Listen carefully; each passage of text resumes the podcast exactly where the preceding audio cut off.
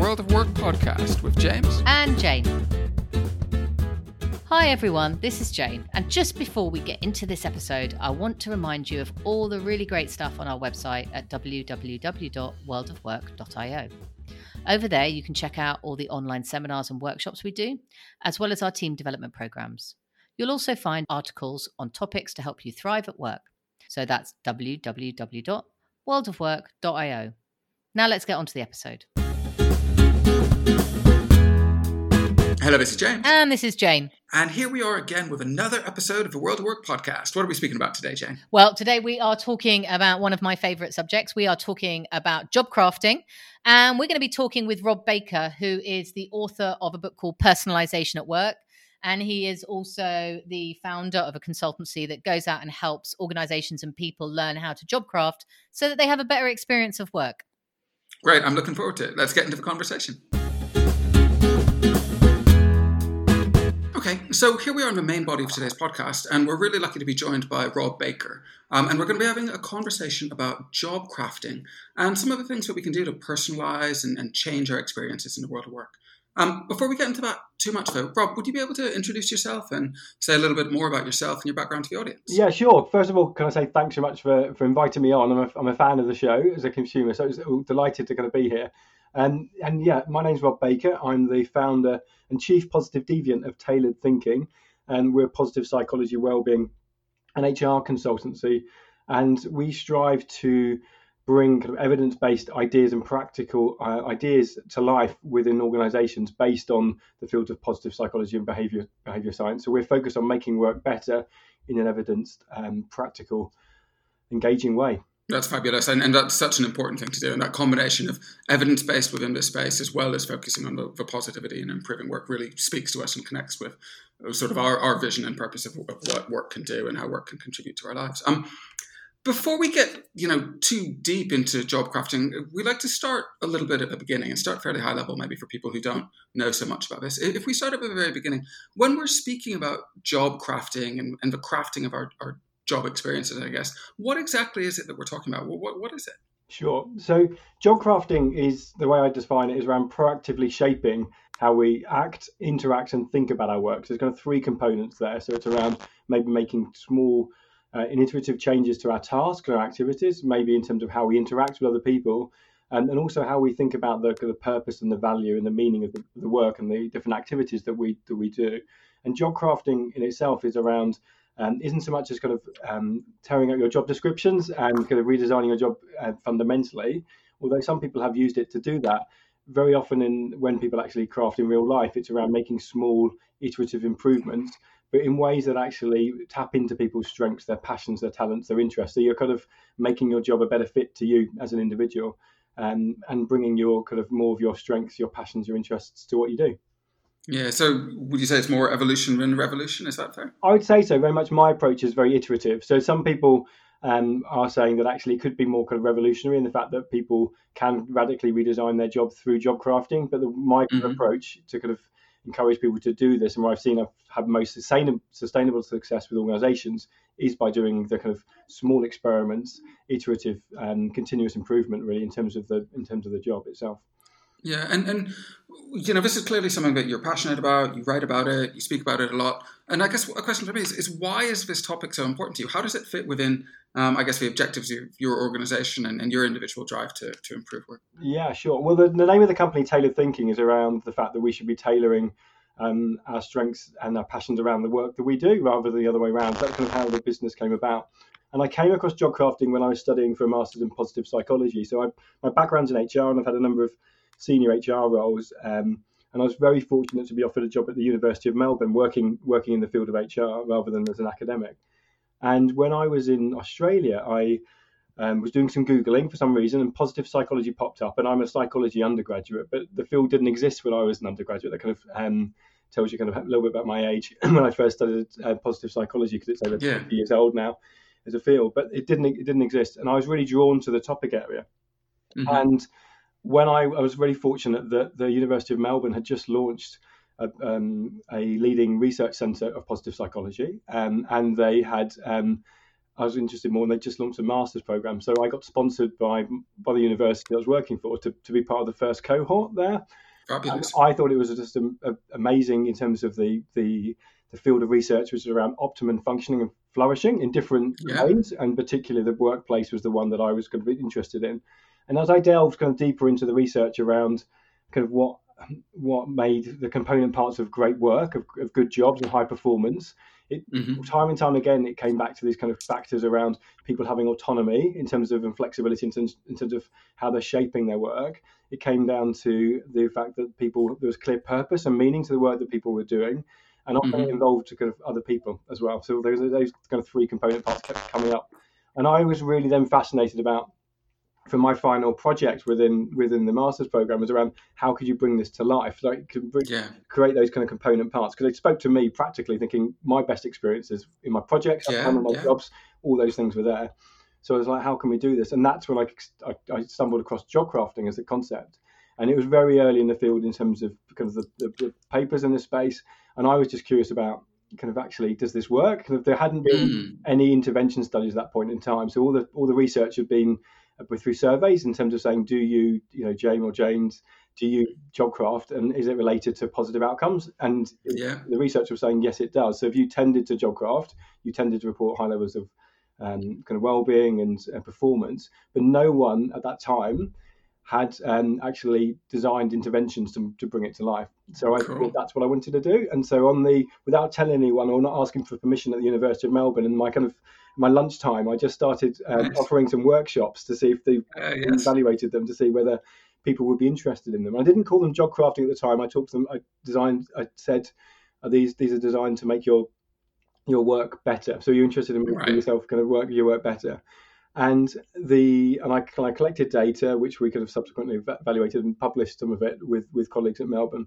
But the um, the workshops were were an amazing success in the fact that we had I wanted to get about 60 people just as a proof of concept to see if it worked sure. to get some early data and I had to stop them when the 200 people kind of I had got 200 people signed up for them wow. people were just referring wow. other people to come along to them and I had one session where we had a table of around there at the university and the university mm-hmm. are great places to, to work and to be on. And there are so many different variety of different professionals you have there. And we had mm-hmm. one table that I remember sitting on with a group, and it had a cleaner there, a technician, oh, wow. and a rocket scientist. Like in terms amazing, of right? what a blend. In terms of, and they were all talking about how they could use job crafting to, yes. to, to, to, make positive changes in terms of their job in different in different ways. Um, That's fabulous. And the kind of the, the and basically the, the outcomes from that showed that people can could do it there were people mm-hmm. who were really interested in it. And I started asking other people asked me to kind of speak about this and do a bit more kind of work on this area. And so mm-hmm. when I came back to the UK for personal reasons, like four and a half years ago now, I had a choice yeah. of saying, right, do I go into a kind of a senior HR role or do I go back to my roots? And I started life as a consultant. Um, to kind of actually um, do something differently, and that's the path I've, I've chosen, and that's when um, you know tailored thinking was was born. And so although we do wider work around well-being and we do wider work around um, kind of positive psychology and kind of interventions more broadly, the area that I'm mm-hmm. my deep passion within that, even more my kind of nerdy specialist subject is is this idea of job crafting and bringing it to bringing it to life. And I've been lucky enough to work with some amazing organisations in lots of different sectors to, to do that. So that's, yeah, yeah, that's fabulous. And and you know, there's so much stuff in there. I've written down a few things you, you talked about. Um, loosely, a, a, sense of flow in our work, a role of autonomy, some purpose, some of that socialness, that, that sort of aspect of drive that comes together. And, and I love the idea of having that um, difference in functional roles and, and the, the different people around the table all benefiting from this idea of, of, job crafting. It makes it feel that it's quite a universal thing.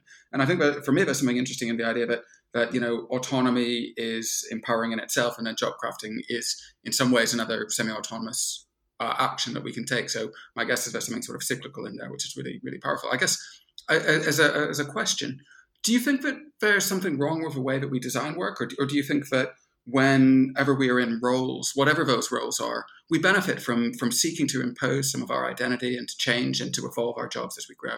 Does that make sense as a question? It does make sense as a question, and I think actually, James, we we don't design roles anymore. I think it was kind of fallen out of favour. It used to be in the 1970s and 80s. There was a bit of research around job design and kind of how to do it, mm-hmm. and then since then, since we can kind of produce job descriptions on Word documents, I think we've just felt that we could just do it and that's it. And so sure. I don't think we do actually in most organisations deliberately design jobs. We tend to kind of think we've got 35 hours. How can we fill this up with tasks and activities? So I kind of yeah. there's not many organisations that I at least I engage with that, that actually talk about deliberate design in terms of the work that they, they do. They talk about competencies and behaviours, which are which are important, but they don't actually focus Yeah. on. I wonder, kind of, I'm speaking out loud, whether we've we, we should be kind of actually mm. more focused on on being deliberate in terms of how we're designing jobs. Um, and I've got some you know ideas about that that I'm thinking about at the moment. So in terms of so that's one point in terms of design.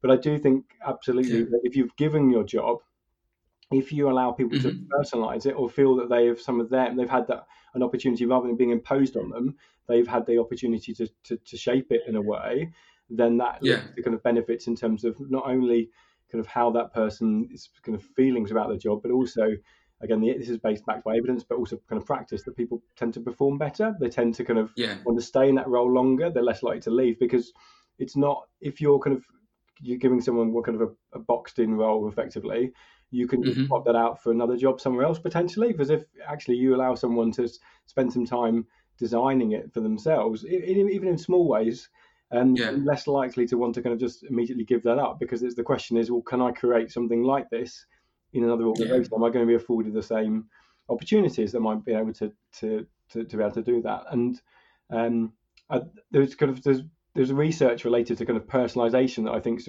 applicable and relevant to that, which I can talk about if you if you want, or we can pick up later. Yeah, well, we might we might come back to it. I guess one of the things that really sticks in my mind that, that I think is really helpful within this is the fact that you know we are dynamic beings. So we might go into run one role as one person, and in six months we're another person, and the context that we're in is another context, and our environments change, and and the work that we do changes. So that evolutionary nature of work seems intuitively sensible to me. Um, if I if I move forward a little bit in, in some of the things you, you, that you do, you talk about the this sort of long tail of scientific management. Can you say a little bit more about that and what that means to you? Yeah, so again, looking at this idea of job design and how we, you know, why we design and create jobs in the way that we do, I went, I was really curious about this and went back to kind of look at the, the kind of the research and the origins of, of how different organisations are kind of set up. And most, if you were to kind of get an organisational chart now of a kind of a hierarchy, you can almost imagine it in your head, can't you? Someone at the top and lots of different kind of people with the feet underneath it. Yeah, lovely pyramid Yeah, going down, all that Exactly, yeah. And I think if you, when I, have done this sometimes in some some, some workshops, and um, Aaron Dignan from, who inspired me to kind of dig this out, who's um, kind of uh, writes on this kind of area as well. You can put graphs in front of people and of organisations that exist today and 100 and 120 years ago, and they're exactly the same in terms of their kind of Yeah. pyramid kind of structure. And Yeah. so there is in the nature of that the idea of the kind of the better ideas flow downward in that organisation. That again it encourages people to think about kind of the effective organizations, effective leaders are those that are able to make the best decisions for other people. So in terms Mhm. of again, it's the idea of the the more senior you are, the more you're controlling the people below you, and that's kind of how it how it works. And I think when I'm talking about the long tail of scientific management, is that in most organizations, intuitively, if you speak to people, that's kind of the, the, the makeup that they see in terms of the role of leadership, and that's they see the role of the kind of the structure and hierarchy of organizations is that the best ideas are the ones that sat within those senior leaders, as it were. Yeah, And over time, for somehow, you know, so through some magical rite of passage, you get better and better ideas. For example, just you know, the older you get, spending more time in organizations, and of course, we, we do get good ideas, but they, they they happen everywhere in terms of in terms of an organization. And so I, in terms of the long tail specifically, I think in terms of a lot of the management techniques that are kind of shared with people in terms of the um, kind of the hierarchical top-down approaches to things. These are these are all things that we've kind of seen in maybe in the organisations that, that we've worked in, or through kind of training and management programs that we've been developed on. So that's kind of Yeah. the imprints that we're seeing now can be traced back to the you know the start of the um, industrial revolution.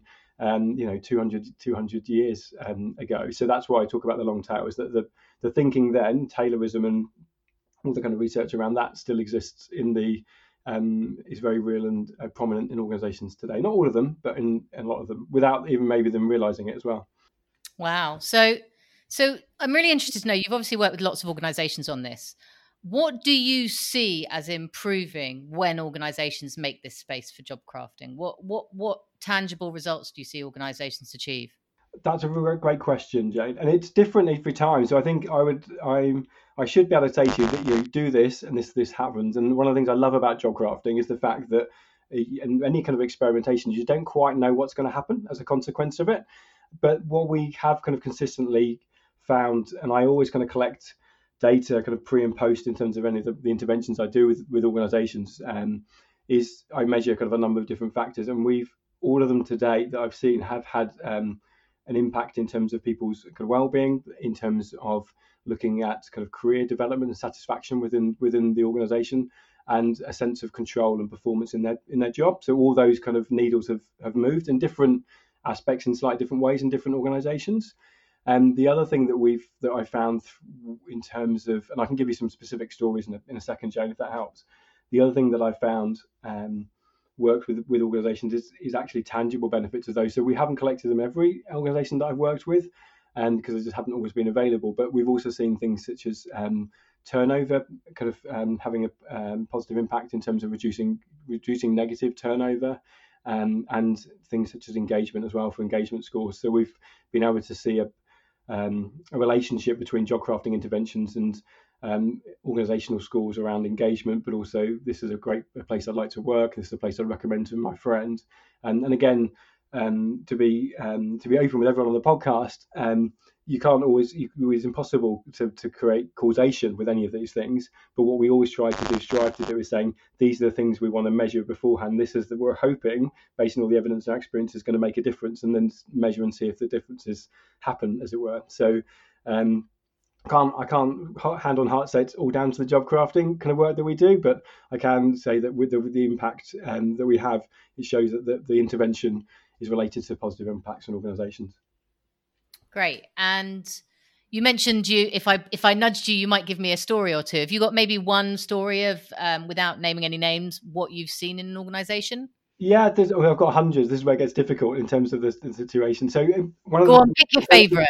Well, okay. Do you want to talk about kind of outcomes for an organisation or stories of people job crafting, or both? What would be useful? I think I think what would be really helpful at this stage is just about an organisation and how it's worked for them as as a whole. Yeah, sure. So one organisation that kind of comes to mind is um, Connect Health, who is a um, an organisation based in the northeast that I've, i did some work with, um, and they are a physiotherapy um, organisation. So they provide musculoskeletal support to across the UK. They, the, the UK's largest provider of that. So they support the NHS, but they also provide support to to organisations as well as an outsourced kind of program. If you need, if you've got problems with your back or mobility, you might be referred to someone who works at Connect Health, and they were um, physiotherapists, a very kind of specialist group where they're kind of high demand for their their skills across kind of the globe actually. So it's a very competitive space, and they were interested in terms of um, making themselves distinctive as an employer um, to try and retain physiotherapists and, and, attract physios as well and make them kind of more satisfied with their work that they did. So through the the work we did a couple of phases. The first phase was to test the concept. So in terms of job crafting, did it actually work with the organisation? Um, and we I tend to get people to to to pick um, two or three groups to test it out on in terms of does job crafting resonate with the organisation? Because if it doesn't, then there's no point in really investing significantly in it. And um, so we did some work with the HR team, who we thought would be the the endorsers. We did some work with the HR team, who were sorry the um, the, the finance team and the te- IT team who are seen to be the skeptics. I don't know why, but the finance and IT teams continually always be seen as the skeptics when it comes to people and initiatives. And we, tend- you know what, my, my whole background is a, as an accountant working in finance, so I, will stick my hand up and say absolutely. no, I think it's good. I'm always happy to have the skeptics, and um, when we tried it with the physios themselves to see if it worked. And so we did the we did a kind of intervention where we actually trained them about job crafting and encouraged them to, to experiment and we found that um, 80, uh, 89% of people within within that group had actually applied job crafting. We went back to them a month later, and 100% of the people that, that we did of these 60 employees would recommend the, the kind of um, other their colleagues and learning about this this job crafting intervention. So it gave us a great mandate and some lovely stories in terms of how they're job crafted that we could give to the senior team. And we then kind of thought about what's the best way of rolling this out to an organization. It could be through training, or it could be through other interventions. And what we struck upon was the fact that they were redesigning their um, performance um, appraisal kind of a process from going from an annual review, which a lot of organizations are doing, to um, being um, uh, quarterly kind of check-ins and discussions. And we every we designed a framework, a conversation kind of framework that managers and individuals could have every quarter around a different theme for job crafting. So job crafting tends to be done in kind of one of five ways. Um, around tasks, around relationships, around skills, purpose, um, and well-being it's, itself. And so every quarter we had a different well-being theme and um, discussion, and we then evaluated the the kind of impact of these discussions a month, uh, sorry, a year later from having done the intervention, and we found some some outcomes there, such as um, a 16% increase in terms of um, rating it as a great place to work. So it went up to 91% for them. There was 11% increase in a healthy place to work, and they saved 4,900 days of sickness absence related to half a million savings they've calculated. Um, and the thing that I was most pleased about in terms of from all this was a quote that um, one of the employees gave uh, as a, uh, the feedback um, that we collected from it, and, and they said, um, I've just got this in front of me actually. So it says, "It's great to know that I'm not just seen as a number or a means to get work done by the business. You value me being me, and that's kind of that's kind of um, I'm getting kind of like goosebumps just reading that. That's hugely powerful, isn't it? The fact that this is what I do, like this is why I want to do what I want to do, and and so that's the yeah that's one specific example of um, Connect Health, and we were lucky enough actually through this um, through this project we submitted it for the CIPD as, uh, as part of our assessment for. Uh, consultancy of the year, and we were lucky enough to be awarded kind of HR consultancy of the year. Tailored Thinking named consultancy of the year in 2000 for 2000 in, in October. So that was um, really, really exciting. But I was more excited by the fact that it was down to a job crafting project that was kind of the heart of that submission. That's fantastic.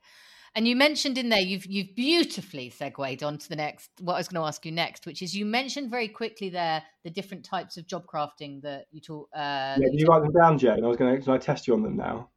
No, because I think I've only got. Four, I think I only caught four of them. So could you? Would you mind just running through them and just say maybe in one sentence what the differences are?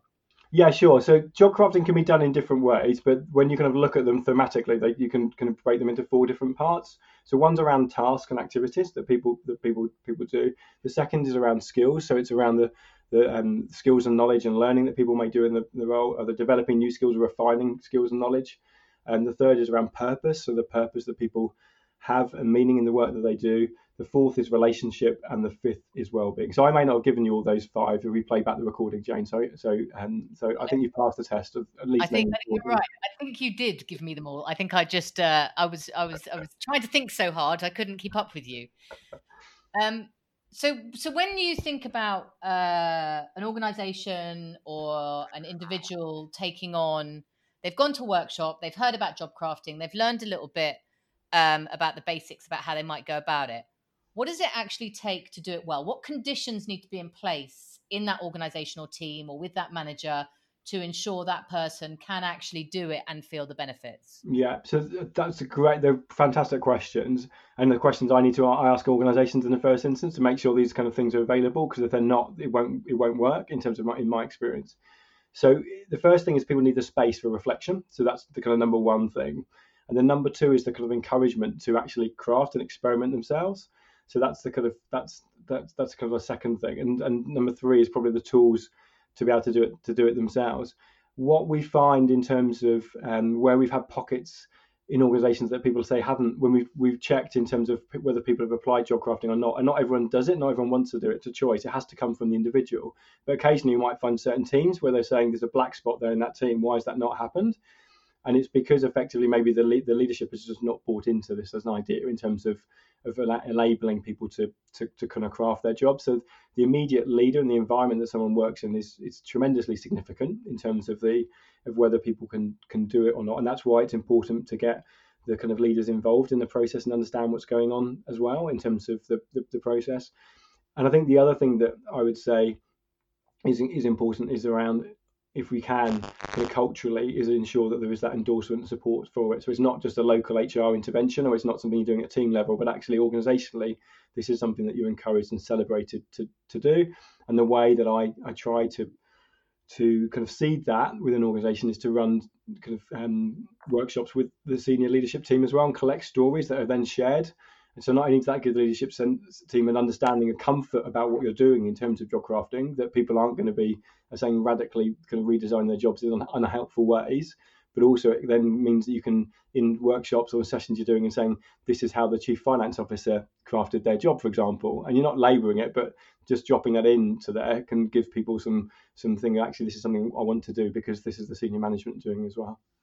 That sort of uh, mention of sponsorship and role modeling and what leaders pay attention to is so powerful in the sort of culture change and changing ways of working and behaviors. Um, is is there is there a dark side to job crafting? Is there is there a challenge around it? Is there anything else that we need to think about when we think about job crafting? Yeah, I, th- I think well, a couple of things. I think the dark side is that if it, if you kind of encourage it on one hand but don't actually enable it to happen, people feel worse than if they'd they'd, they'd learned about in the first instance. If that makes sure. sense, there's nothing worse than being told to do something and not actually being able to, to do it. So that's one thing to, to bear in mind. The second thing in terms of um, job, two, two or two other things come to mind.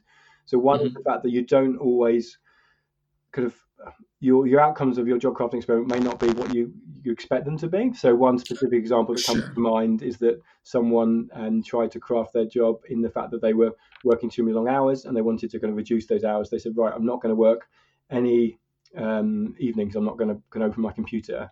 So they went from kind of doing it all the time to not doing it at all, and they mm-hmm. were kind of successful in that. But actually, what they found was that they, that stressed them out a little bit in terms of not being able to keep on top of that that work and and actually made they felt worse than if they'd and they felt guilty of letting their team down. So what they decided to do when we kind of came back is saying that's still something I want to do in terms of dial down my work, but actually what I should you know maybe a more an easier way for me to do this is um, to do it two days a week, for example. So I think that's you should always keep be open minded about actually whether this is going to be something that that's going to work for you. The other thing to bear in mind is that most people, the majority of people in their craft, add things to their jobs because that's easier thing to do. So you're piling yes. And again, if you're kind of your challenge, your kind of you've got a lot of demands in your job anyway. Is, is that you know is that sustainable? Is that actually going to help you in a, in a certain certain yeah? And the other, and of course, sorry. I was just going to say, taking stuff away from your job is always harder to do. To feel really empowered to do that. I mean, that, that's a very difficult thing that needs engagement with your hard. And, the, and it's a really interesting area of research and the fact that it's called kind of within technically the academic sense it's, it's called avoidance crafting. So it's kind of like actually diminishing okay. those demands. And actually not many people do it. And in some instances mm-hmm. it has been related to negative outcomes. So when people oh, right. when people take things away from their jobs they have actually felt worse about it but they've had they might perform indicate performing better but they feel worse about it. And we oh, don't we don't know why that is but the, the, the I was talking to to um, a researcher Ute Bindl who's done fantastic work in this area, and one of the areas that we kind of we came upon when we were talking about this was that maybe people felt guilty about this. So yeah. actually, it was actually a sense of guilt that they weren't pulling their weight effectively or not able to perform well in their job because they were having yeah. to, to, reduce it. So it was rather than it being the job problem, it was them as an individual feeling it was you know their lack of ability to succeed in that role. So it was a really fascinating. I don't you know that's um, hugely fascinating as a topic. One of the things that I was I was listening to people speak about a while ago was uh, our sort of our relationship with time and our relationship with busyness now. And, and something that struck me in the conversation that they had is they said that predominantly, at least pre-COVID, whenever you ask somebody how are you doing, the default response tends to be, "Yeah, I'm good, busy."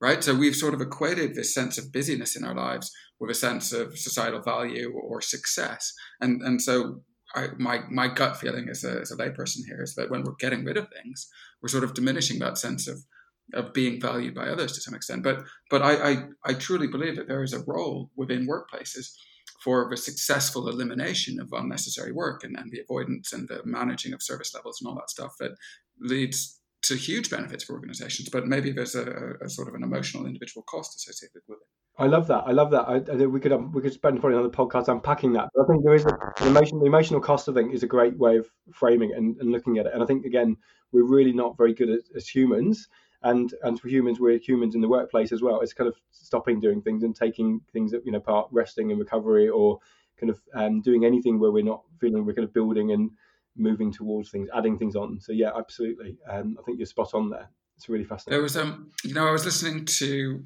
this is a, a, a grasp of an analogy. I was listening to kate Raworth speak about economics the other day and one of the things that she spoke about in reference to economics was this historic view, or maybe still fairly prevalent view, that growth is the right thing for us to do. And, and so we've got this sort of belief across societies and, and, economies that growth is the sort of panacea and we can grow our way out of all kinds of problems. And one of the things that she said is actually one of the reasons that, that she and other economists think that that's the case is that from the sort of uh, early stages of our lives as humans, and when we look at young people, growth is such a defining factor for the success of an individual. We want to grow, we want to develop, and that in, inhabits so much of the first start of our lives that we just instinctively think about as a good thing. And my guess is there's something in that with our roles as well, where we think that taking on more is, is the natural trajectory of things. Yeah, I love that. In terms, and also this is just another sparks in my mind the thoughts about say the growth mindset within positive psychology, which I think is enormously yeah. positive in terms of us as individuals we can grow and develop. But again, it's baked into that is the idea that's what we should all do and aspire to.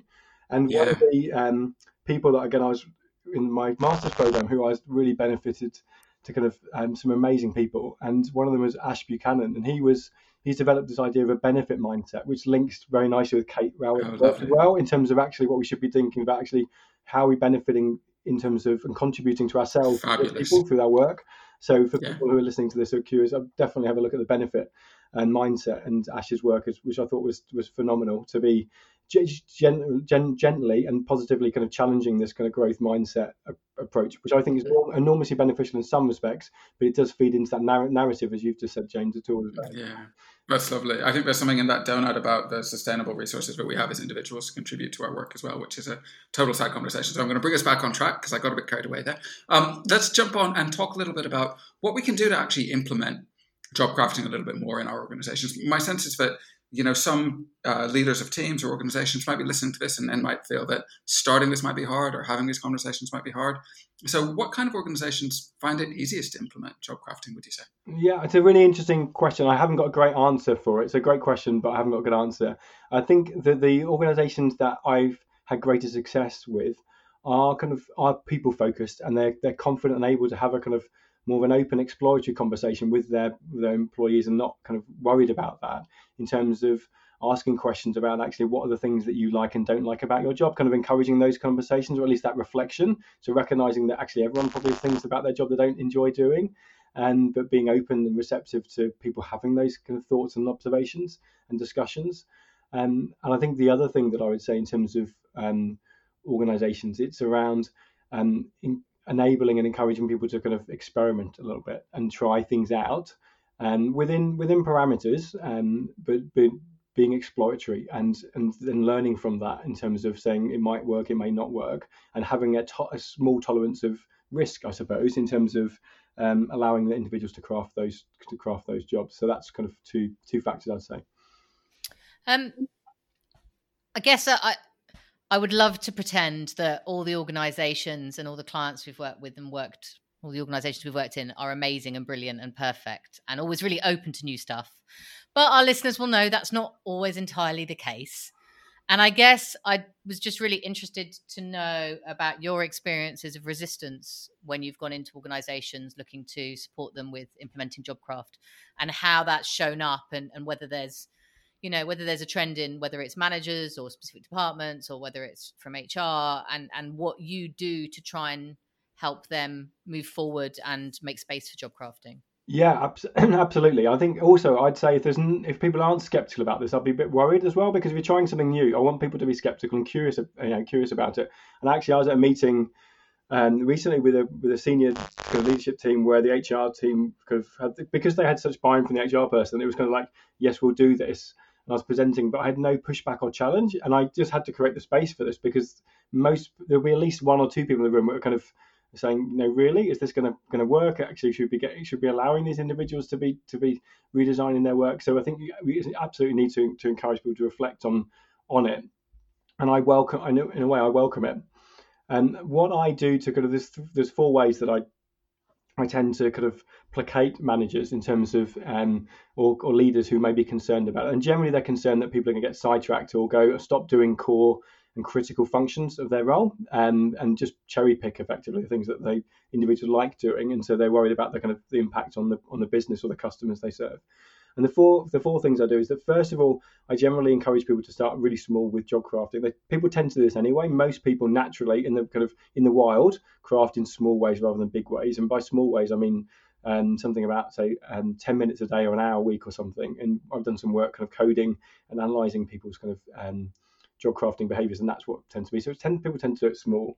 And the second thing is that when I'm doing my training, I tend to get people to think about the job crafting and put kind of um, guiding principles in place in terms of good job crafting behavior, And the first is that you need to think about how it's going to impact on you as an individual, and comes back to the point about is, is this idea that you have actually sustainable and realistic and achievable? I, this idea that most of us add on to our, our jobs. The second is that is this something actually going to negatively impact on your colleagues? So if you're a salesperson you, and you decide I hate doing the CRM system, you know, updating the system to say who I've spoken about and the and the lead that I've got, that if you did that for everyone, the kind of organization, you'd lose a lot of knowledge and everyone would kind of not benefit from it. So it's you couldn't just stop doing that. You might be able to swap that task with someone else or find a better way of doing it, but you couldn't just stop all you know, altogether without having a negative impact on your colleague. And then lastly, thinking about actually to what extent does this kind of job crafting experiment kind of contribute to or move away from the kind of the purpose of the team or the wider organization. So think about the in the context of what your your job is or in terms of the work that you do as an organization is your job crafting behavior kind of moving towards that or moving away from it? And this doesn't mean to say that if it's kind of moving away from it you shouldn't necessarily do it but you should definitely do it with your eyes open and probably make sure you're discussing it with your manager as well in terms of in terms of what you're doing. Does that help yeah, that makes that makes complete sense. Thank you. Um, you talked a little bit there about sort of some of the things that, well, that, let's say the skepticism, but I also know that we will have uh, a huge number of listeners who are managers of smallish teams and are thinking, okay, I'm in quite a hierarchical organization. I probably don't have the credibility to start challenging the way we do things altogether, but I, would like to help my team um, be able to start thinking about it what are the practical things that you think they could go away and do this weekend and say, okay, I think that if I did these two or three things, it might start the conversation, or we, we as a team might be able to think about this stuff.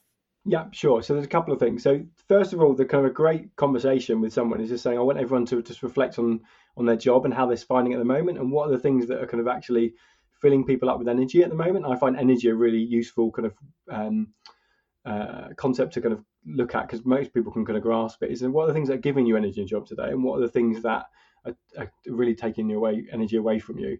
And then kind of having from that having that reflection and discussion and if you do it as a team it can be fantastic in terms of actually getting people to share and explore what the things that are energy givers and energy dry it kind of diminishes for some people they might be very different and for some people their teams it might be exactly the same and actually if everyone is saying this same thing is kind of draining all of us of energy. It's time to think about actually is there something you can do about that one thing to redesign it or to, to reduce it or buffer it from some the, the kind of the, that that challenge from some people in some in some ways. It may not be possible, but it's useful to reflect on.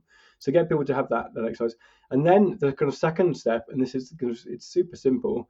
Um, but it's but it takes energy and effort from the behalf of the individual. So I'm not saying it's it's necessarily easy to do, but it is a simple idea.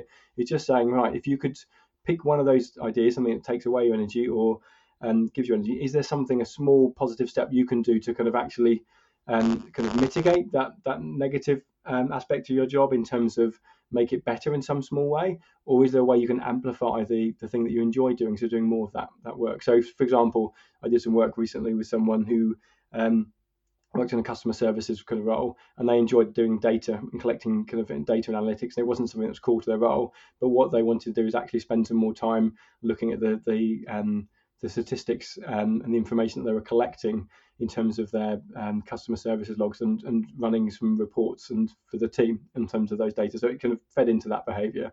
And similarly, another person uh, on a session was saying actually one of the things they hated doing was um, writing up and formal minutes from meetings in terms of kind of action points and stuff. They just found it really it kind of just kind of drain a massive drainer from them in terms of them. And they just asked their manager, they'd never done this before, is whether they could just frame them in a different way and just focus on action points from a meeting rather than like a summary of what they've done. And it was one of those things that everyone had just done for years, have just made these kind of notes of the meetings and then the action points that no one had ever kind of challenged. That was just something that learned behavior that everyone had just done, and and everyone was like, yeah, that's a really good idea. Just do that. So, and that's a really obvious idea, and they're, they're in something in plain sight. But most people, if you encourage them to say, how could you make your job better? What's an experiment you could do? Most people will have an idea and to do it. That's fabulous. Thank you. And and I love the idea of that sort of simplicity. It's just challenging these things that we all find ourselves doing because we, we like to follow other people and you know consist, consistently do things the way they've been done before. So that, that's a great way to challenge. Um, I think uh, in the interest of time, we're going to wrap stuff up here. But what I'd like to do as we check out is just to ask: Is there any way people can learn a little bit more about you, and also how might be uh, people be able to read your book and, and learn a little bit more about what you say in there? Yeah, great. So my thanks so much for the um, the invitation. So the book is Personalization at Work, and it's spelt with a with a Z. Um, mm-hmm. You can um, get that in all good and evil kind of bookshops online, or kind of um, or in, in, hard bookshops, in normal kind of traditional bookshops, if that you're available to get there. Um, I'm on social media, so if you find looking for Rob Baker or Tailored Thinking, we're on kind of um, LinkedIn and um, uh, Twitter and other things to, to do that. And people can just find my details. And, and if generally if they're curious, they can just email me or contact me, and I'll be always happy to kind of respond and share what I know in this kind of field to to bring um, positive psychology and, and job crafting to life within organisations. So um, just just get in touch. Fantastic. Okay, well, thank you so much for that, Rob. That was an excellent conversation and loads of great advice for people and interesting as well. So thank you very much for me. Yep, and thank you for me. And thank you very much. Was, that was great fun. Okay, so that was our conversation with Rob, and you are back in the room with Jane and myself. Um, Jen, I thought that was a great conversation. I thought we covered a lot of really good, helpful, uh, insightful, practical, and theoretical stuff about job crafting. There was there anything that stood out for you, or anything you'd like to reflect on? Yeah, there are there are a couple of things actually, and I might I, am not sure if this is stealing one of your points or not, but I'm going to say it anyway. So one of the things I really liked is his uh, evidence based approach, and I kind of wanted to mention that because uh, one of our future guests is Professor Rob Briner, who is I think one of the founders of the yeah. evidence based research in management. HR, yeah, yeah. In HR, that's it. And so uh, I kind of really liked hearing about how he goes about his evidence, like understanding his evidence base. So I thought that was really good. But the thing, I, as always, James, the things that stick with me the most are the things that are the most reassuring for people to give it a go. Yeah. So the fact that he was talking about not being frightened of having a go at small job crafting or finding small ways. We talked a lot about micro crafting on mm-hmm. uh, the other episode we did on job crafting, and I really, I, I think, I think managers do worry that people are just going to go, "Oh, I don't want to do this bit of work anymore." But actually, it's yeah. a much more nuanced experience of, yeah, of yeah. controlling your work. So I guess that's mine.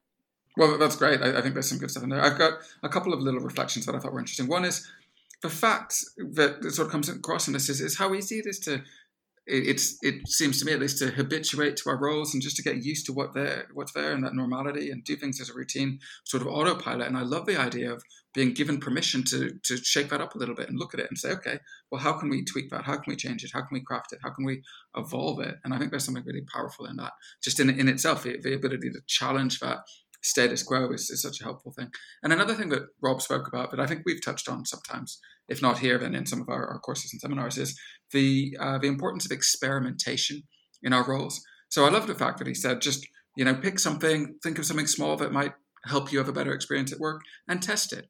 You know, maybe I have a little hypothesis. If I do things in a different way, it'll lead to a better work experience for me and more productivity. Let's go out and trial that. Let's treat that as an experiment. If it works, great. Let's keep it. If it doesn't, let's go on and try something else. And there's a success in that experiment, even if the outcome of that success is disproving a hypothesis. So I think there's some really good stuff in there. Um, so yeah, I think that's it. That was our uh, latest conversation on job crafting. I think we'll probably chat to Rob again. Um, and until next time, it is goodbye from me. Yeah, and it's a it's a goodbye and uh, good luck from me. Hi everyone, this is James. Uh, thank you very much for listening to that podcast, and please do share it and review it if you enjoyed it. And don't forget, you can learn more about our coaching, workshops, courses, and development programs on our website. That's www.worldofwork.io. Again, www.worldofwork.io.